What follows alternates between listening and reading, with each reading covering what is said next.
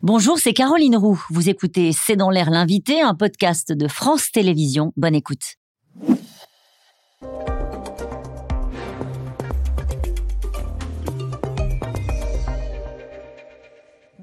Bonsoir à toutes et à tous, c'est dans l'air l'invité. Mon invité aujourd'hui est Christiane Lambert. Bonjour, vous êtes euh, présidente de la FNSEA. Je vais commencer par quelques chiffres, peut-être que vous les connaissez, ces chiffres-là. Notamment les augmentations de tarifs pour euh, les légumes frais, plus 33,9%. Euh, Ce sont des chiffres de l'INSEE. Hein. par exemple, pour l'huile, la margarine, plus 27,9%, le beurre, 24,3%. Est-ce que si ça continue comme ça, les produits frais vont devenir des produits de luxe? La difficulté, c'est que pour produire ces produits frais, toutes les charges ont augmenté. Le prix de l'énergie a augmenté, le prix des engrais a augmenté de plus de 100%, le carburant a augmenté. Euh, la main-d'œuvre a augmenté.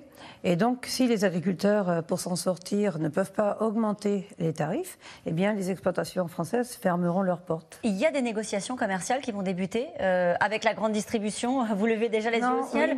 Avec les grands industriels. Est-ce que lors de ces négociations-là, tout le monde va devoir faire un effort pour renier un peu sur les marges pour que le consommateur s'y retrouve? Est-ce que c'est pas l'idée? C'est le bon terme. Tout le monde doit faire un effort. Vous savez, on est en économie de guerre. D'habitude, les négociations se terminent le 28 février. Là, nous avons rattaqué immédiatement parce qu'il y a eu l'effet guerre en Ukraine.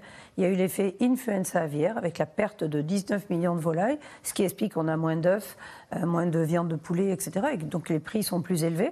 Et donc en fait, il y a eu des négociations tout au cours de l'année. Elles ne sont d'ailleurs pas terminées pour 2022 et on voudrait déjà commencer celle de 2023. Mais quand tout augmente de cette façon-là, s'il n'y a pas une répercussion jusqu'au bout, les acteurs ne s'en sortent pas. Donc c'est un effort, oui, c'est vrai, que nous demandons aux consommateurs pour maintenir la production en France et les emplois en France. C'est un effort que vous demandez aux consommateurs. C'est intéressant ce que vous dites parce qu'on entend Michel-Édouard Leclerc, qui était il n'y a pas longtemps à votre place, qui dit lui, c'est une.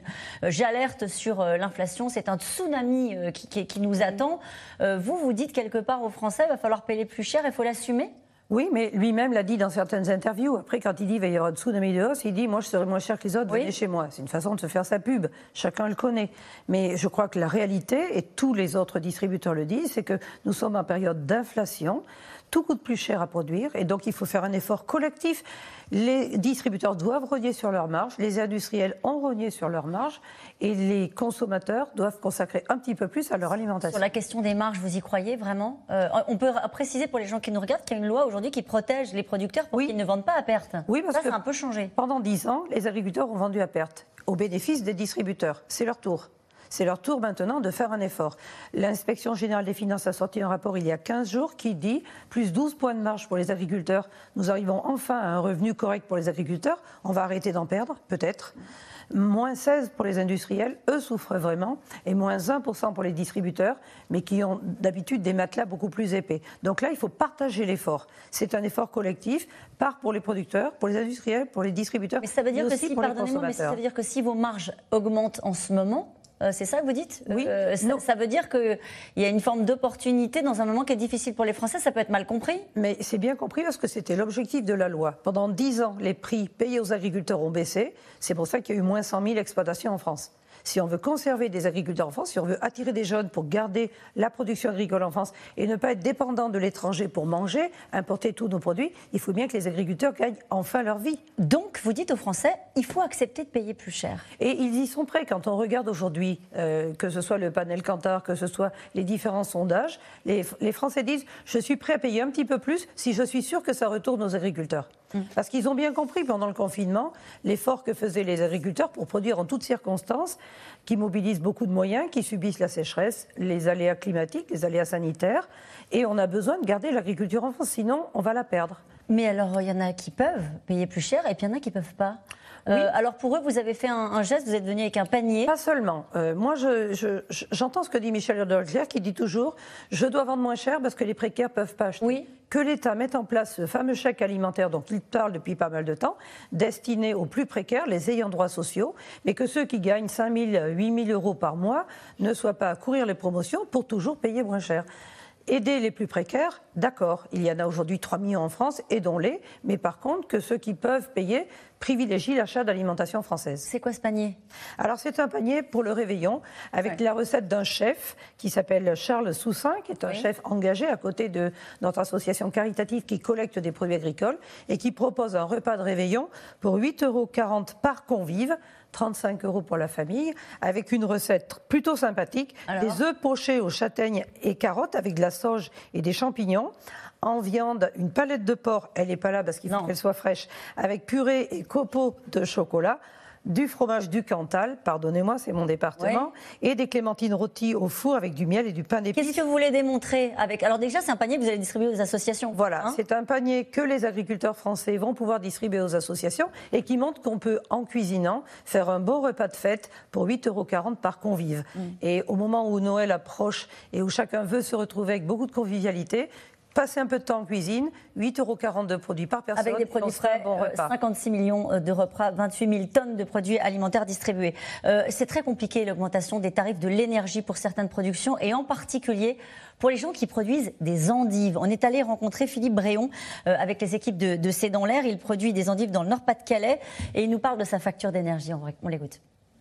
Ma facture totale hein, s'est élevée à 157 000 euros en 2021 cette année, en 2022, je vais payer 326 000 euros. Facture totale, je parle. Hein. On a doublé et euh, on me propose pour l'année 2023 des tarifs, si, je prenais un, contrat que pour un an, plus d'un million d'euros. On se pose beaucoup de questions. Certains producteurs ont même décidé de ne pas redémarrer la saison.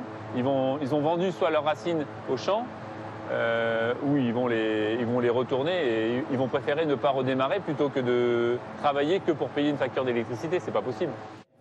Et alors, donc, après le début de notre euh, interview, quand on écoute ce témoignage-là, on se dit non seulement c'est cher, mais ça va durer et certains de ces agriculteurs risquent d'aller au tapis.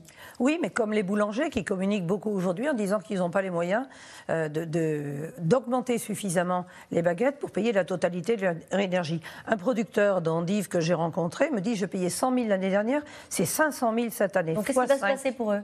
Ah ben, Soit ils arrêtent de produire, et ils attendent l'année prochaine que les tarifs se tassent, s'ils se tassent. Mais il faut surtout que le gouvernement prenne des décisions pour plafonner le prix du gaz pour produire l'électricité. Il n'y a pas encore d'accord au niveau européen. Il y a des divergences très fortes entre pays. Mais ce que nous ne produisons pas en France, d'autres avec de l'énergie deux fois moins chère le produiront. À qui vous pensez? Les Espagnols, les Italiens, les Polonais, les Allemands, qui ont tous de l'énergie moins chère que la France. C'est une distorsion de concurrence très forte en ce moment. Vous vous sentez d'ores et déjà? Bien sûr. Certains ont arrêté de mettre en production en France et vont mettre en production en Espagne. Mes producteurs de tomates aujourd'hui n'ont pas mis en production parce que payer l'énergie 5 fois, 10 fois plus cher, comme on l'entend là à l'instant, c'est pas possible de produire en France dans ces conditions. Et cette différence de tarifs euh, dans des pays aussi proches l'un de l'autre va conduire à de la délocalisation. C'est pour ça que la production en France, elle est fragile. Là, c'est l'État que j'interpelle. Euh, Bercy n'a pas mis suffisamment. 10 milliards, c'est pas suffisant pour aider les entreprises. Euh, il y a des critères qui ne permettent pas aux exploitations agricoles de rentrer dans les entreprises aidées. Il faut, avoir, il faut, avoir, un pourcentage de, de coût de l'énergie par rapport au chiffre d'affaires estimé à 3%. Mais comme nous, nous avons trop peu de marge, il faudrait abaisser ce niveau à 2%. Bruno Le Maire le sait, nous lui avons dit. Et qu'est-ce qu'il dit? Eh bien, il dit non pour l'instant. Et je vois aujourd'hui que les bouchers manifestent, les boulangers l'ont fait aussi, nos agriculteurs le font aussi pour aller expliquer au préfet regardez mes factures, comme vient de le faire ce monsieur j'arrête de produire si le tarif est à ce niveau-là. On est dans quel moment euh, c'est, Dans cette, ce, moment, c'est une forme de colère qui est en train de s'exprimer de la part des, euh, de ces producteurs qui manifestent devant les préfectures. À quel, à quel stade on est? Parce que là, la facture telle qu'il nous la, là, présente. Il y a, là, il y a eu d'abord la sidération de recevoir des contrats aussi explosifs. Euh, des hausses comme cela, nous ne les avons jamais connues. Il y a l'interrogation, en se disant est-ce que je continue ou pas? Mais face à l'inertie de Bercy, qui n'entend pas les entreprises, ils répondent aux partis annonce après annonce, ça c'est sûr. Même il y a eu 10 milliards hein, pour les entreprises. Oui, il y a eu 10 milliards, mais 10 milliards pour les entreprises, ça ne suffit pas au regard de l'amplitude. Quand le prix de l'énergie est deux fois moins cher en Espagne, euh, l'Espagne se frotte les mains et va produire plus et nous importerons. Donc on fermera les, exploitations et les industries de transformation en France. Je vous donne un autre exemple sur un produit, tiens, la pomme. Oui. Pour euh, conserver une pomme au frais l'année dernière, c'était un centime par pomme. Là, c'est 10 centimes. Il y a 5 pommes dans un kilo, 50 centimes. On peut pas. Combien de temps ils peuvent tenir, ce dont on parle là? Ça ah joue à combien? Vous, vous, interpellez très clairement, comme vous le faites à l'instant, le gouvernement et Bercy. Combien de temps ça tient? Ça ne tiendra pas, puisque mes agriculteurs signent en même temps le contrat d'énergie et le plan de redressement pour leur entreprise. Donc ça ne tiendra pas.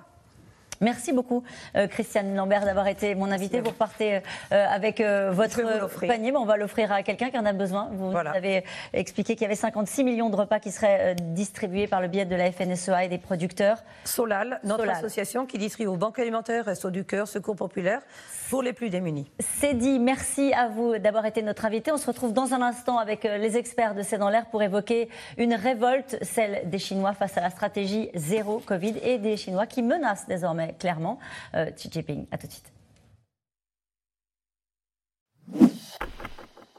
Merci d'avoir écouté C'est dans l'air. Comme vous le savez, vous pouvez désormais écouter l'intégrale, mais aussi l'invité ou vos questions à nos experts. Tous ces podcasts sont disponibles gratuitement sur toutes les plateformes de streaming audio. Et pour le replay vidéo, c'est sur France.tv, bien évidemment. À bientôt.